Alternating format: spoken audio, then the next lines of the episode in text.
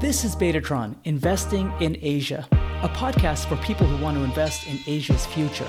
We're talking about Asia outside of China, where 44% of the world's population lives. They are young, they're digital natives, and their buying power is increasing by the day. I'm your host, Arshad Chowdhury, a partner with Betatron Venture Group based in Hong Kong. In this episode, we learn about sustainability investments in Asia with its population density, massive urbanization, and already strained access to water and energy, Asia is particularly vulnerable to the early impacts of climate change. With more wealth in the hands of family offices today than perhaps at any other time in modern history, family offices, particularly in Asia, have an important role to play in funding the next generation of solutions to help mitigate and survive climate change. Here today is Katie Young, managing partner at Sustainable Finance Initiative, or SFI, where she works with a number of Hong Kong based family offices to help craft and execute investment strategies related to sustainability. Thanks a lot for joining us today, Katie. Great to have you on. Hi, Arshad. Thanks for having me. We can't talk about climate change without talking about government policy. When I think about government policy related to climate change, I usually think about California or Canada or European nations leading the way. Is this also your perception, or do you see progressive policies coming out of Asia as well? And can you give some examples? Sure. I think part of the reason why California, Canada, European stands out is they tend to dominate the headlines. What we've seen, however, is a bit of the opposite, uh, simply because we're paying more attention to what's happening in Asia. So, closer to home in Hong Kong, we've just announced that uh, Hong Kong has committed to the net zero carbon emissions by 2050. And in terms of regulation, we've seen green finance, climate risk reporting, and ESG disclosures all coming on board in the past six to 12 months. And there's a more coordinated effort across the regulatory bodies. There's a cross steering agency that was set up. So I wouldn't say that these policies are generally progressive in all aspects, but at least we're aligning with the international community. What I often find from a private investor's point of view is a gap between the policy narrative and the investor awareness. So I think what's needed to happen here is really to bridge that gap. And what we do at SFI is really represent and stay close to these policies, be part of industry working groups, and also give feedback to the consultations on some of the policies uh, so that we're aware of these policies happening. Can you elaborate, Katie, on the gap between where policy is and where you see private investors in terms of their approach to climate? Policy and regulation is usually focused around risk and reporting and compliance, whereas for investors, what we're focused on as private investors that really want to create a change to climate and environment is beyond risk mitigation. It's actually seeing climate adaptation mitigation solutions. So the gap here is how do we move beyond what the policy requires companies to do and fund managers to invest in and setting a higher bar.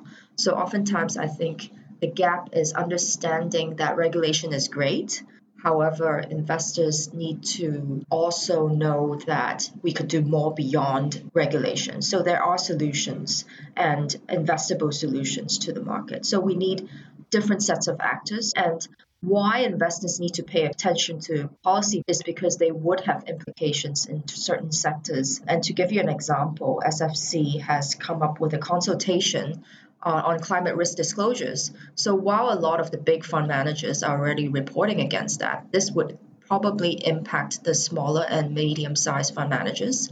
And for families who are allocating capital into climate solutions, this would mean that the bar has instantly increased over time. So investors need to challenge these fund managers, whether they're paying close attention to these regulations. So that's kind of the dynamic and the gaps that we see that there needs to be a more coordinated narrative and efforts around that. In terms of investor sentiment and appetite for investing in sustainability related solutions.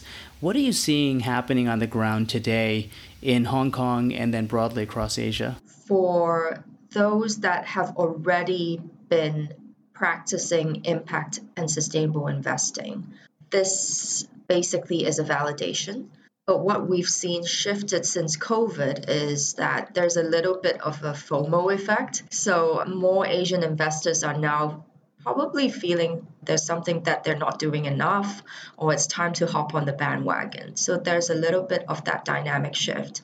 To share some examples of what we've seen amongst the family offices are actually really encouraging. So I think in the last six to 12 months, we've seen families that are what we call going from the light green to deep green type of investors. So some have a great sense of urgency where climate is the core focus of their entire portfolios, where they're dedicating all their capital into climate solutions and technology. We've seen others that have taken a portfolio approach where they've divested from fossil fuel stocks and reinvested them into renewable energy solutions, replacing low carbon strategies in, in, the equity space, and also going into venture and technology solutions. So, some of that motivation is frankly return driven as well. So, riding on the tailwinds of policy and the appetite for alternatives and the opportunities they're seeing, we're seeing investments in the US Climate Tech Fund. We've seen support around a Hong Kong venture battery power generator company for the construction industry. We've seen investments into aquaculture and also alternative protein. So, in short, there's a lot of activity happening in my perspective, it seems like the narrative is shifting in terms of how people think about returns in the clean tech and sustainability space. My understanding was that in the past, these investments were thought of as concessionary capital. You might have to give up a little bit in terms of returns to see real positive impact. But is that still the case, or do you think people can see and expect real market returns with impact investing? I would say that that perception is increasingly less of a concern.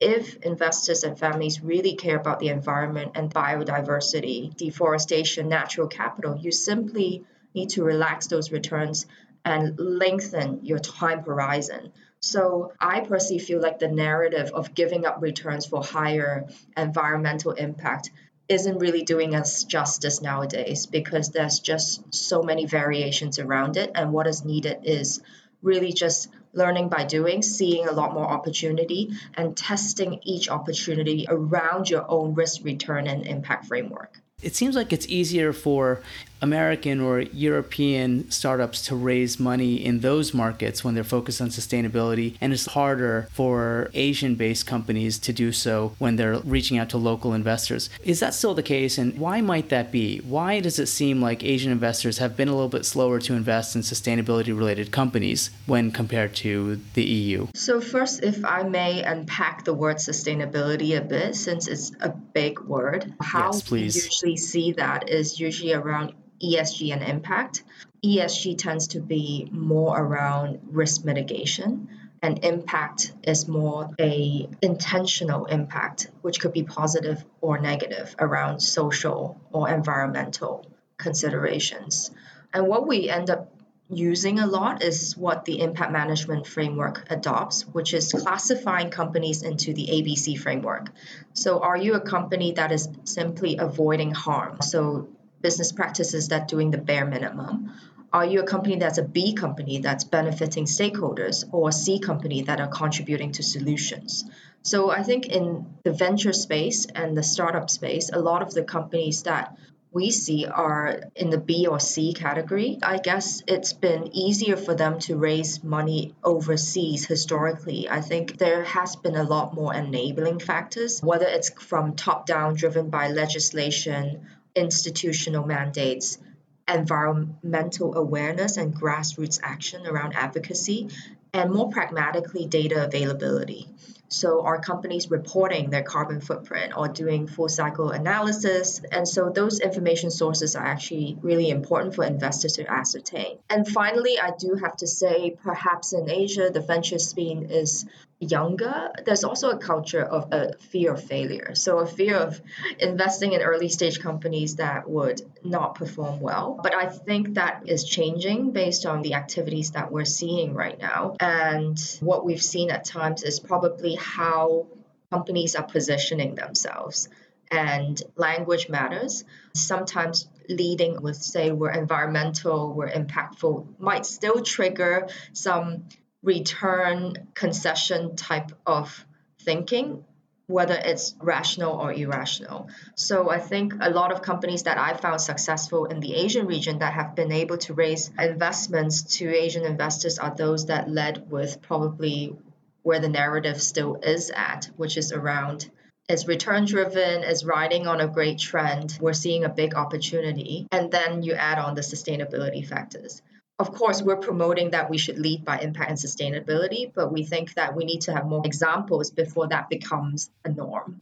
The fear of failure is super real. And I think wherever we're from, we all experience that to one degree or another, don't we? In terms of startups operating in the sustainability space in Asia or the ESG space, do you see changes in terms of deal flow, the number of companies you see seeking funding?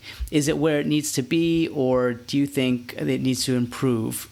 And how so? In terms of deal flow relative to family offices that are making a certain allocation, right, to venture investing, I would say overall it's okay in terms of volumes and quality, and we've seen that pick up over time. The sheer number of incubators and accelerators that we've seen in the space have definitely increased. So it's definitely getting more sophisticated. There are some that are university backed, some are government backed, corporate backed. So from a sourcing perspective, we're seeing plenty. And also, we're seeing with the eh, sustainable and impact lens, these accelerators and incubators are coming to us with opportunities that they believe have a sustainable angle. So, overall, I think it's more around the matching and finding the right fit for the investors rather than not seeing enough opportunities in the region. Thinking from the perspective of a startup who's fundraising, it, it seems like finding and navigating the world of a family office is hard. It seems kind of opaque, they're not always listed. What would be your advice to up and coming founders who do want to raise money and do want to get their pitch decks into the hands of potential investors at family offices? That's a very good question. I think historically and maybe not just in Asia, it's it's been a bit of a fragmented, opaque scene and there's also tends to be more a inner network. So sharing internally among family office and knowing specific people tends to be the case.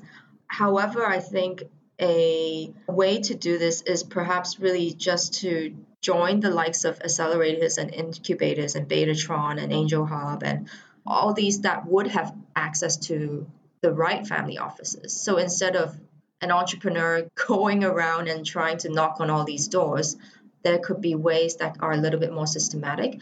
I would also think about looking at later stage venture capital funds that you believe could fund you as you grow and looking at those LP mix. Where are these family offices placed and spot the ones that are already out there that are already making these investments. So that could be a reverse engineered way to get to the right family office. And lastly, of course, there's also SFI as a conduit. And we'd love to see more uh, entrepreneurs that are intentional and impactful in this space.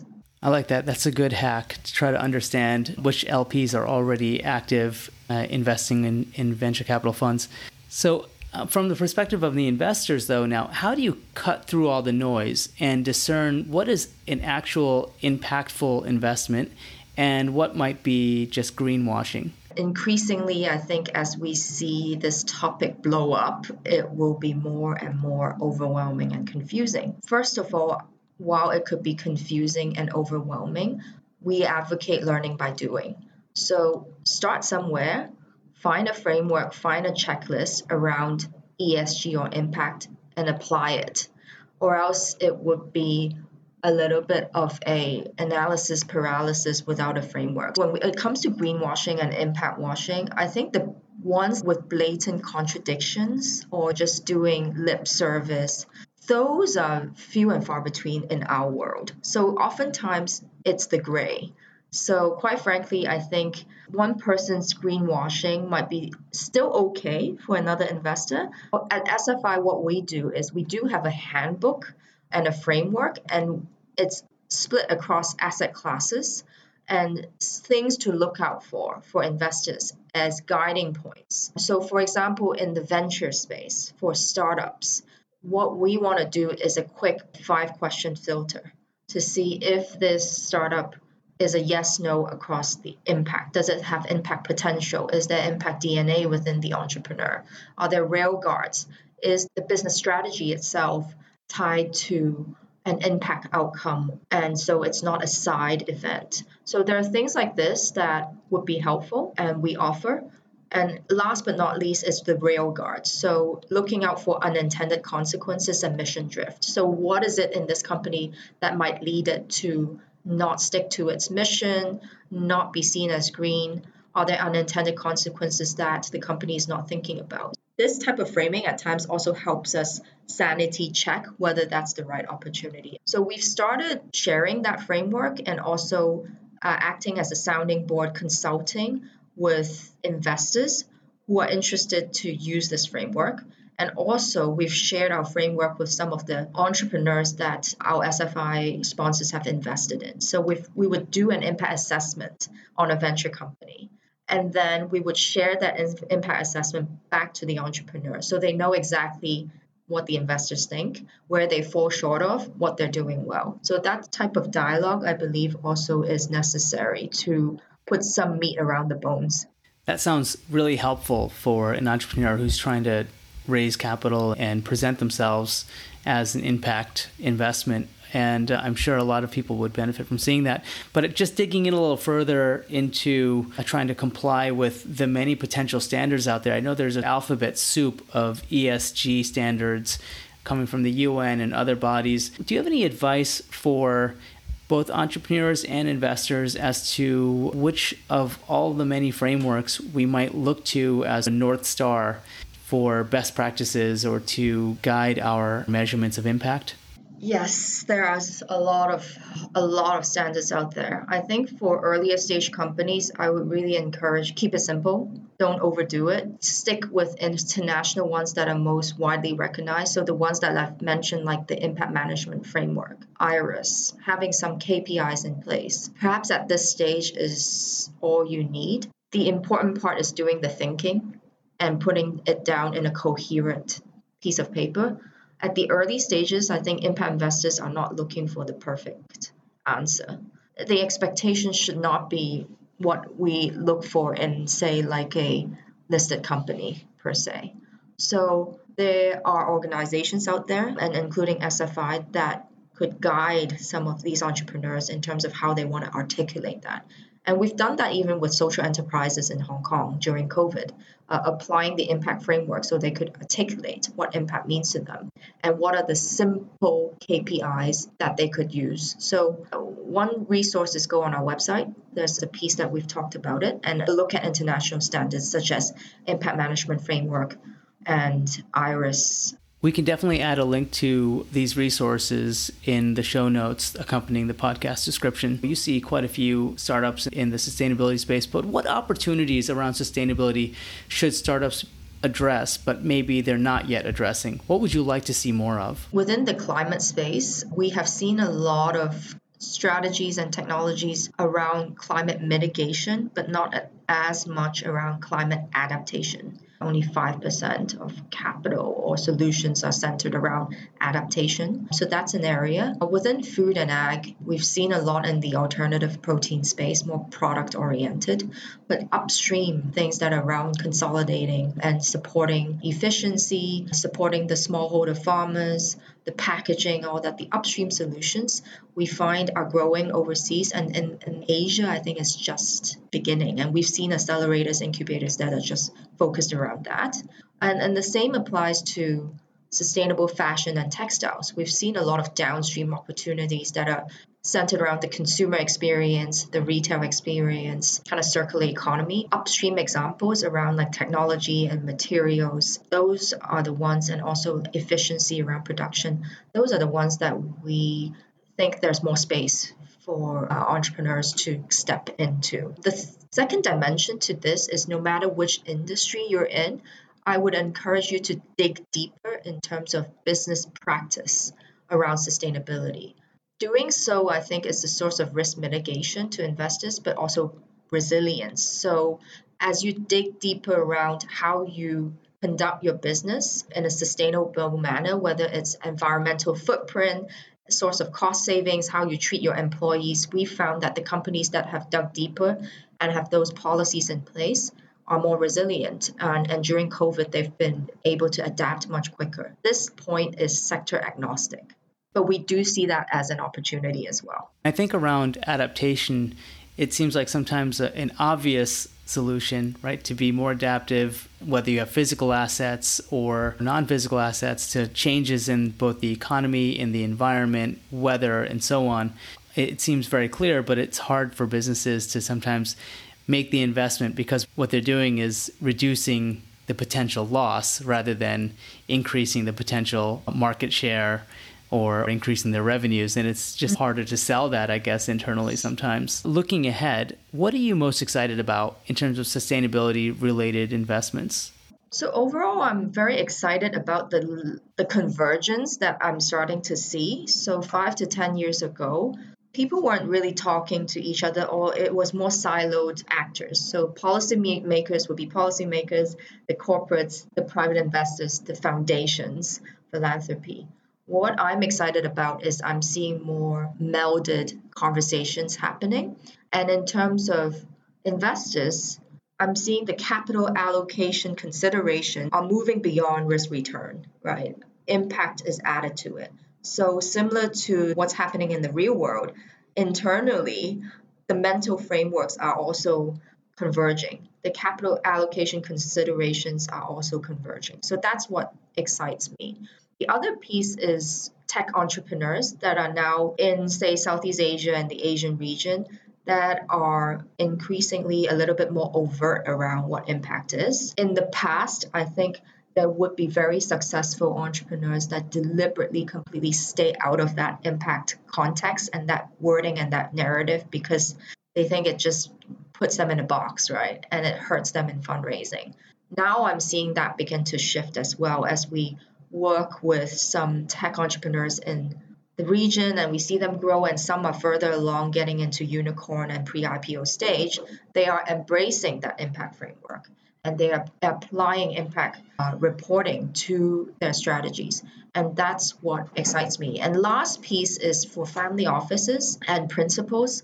I do think I've come across a few of them that are starting to ask the hard questions and really taking a step back to think about know what am i investing into? What change do i want to see? And also having cross generational conversations with the next generation. So that to me is very encouraging and very thoughtful. And to me getting those puzzle pieces figured out would make the execution of expressing sustainability and impact in your investments much more coherent. So that potential i think I see happening in the next couple of years. Well, thank you so much, Katie. This has been a really informative session. I appreciate you taking the time to talk to us today, and good luck on finding and funding the next generation of great sustainability related startups. Thanks for having me. Thanks for listening today. If you want to know more about Betatron, where we invest in fast growing B2B startups throughout Asia, visit our website at betatron.co. I'm your host, Arshad Chowdhury. Find me on Twitter at ArshadGC, where I'd love to hear your ideas about guests and topics related to investing in Asia.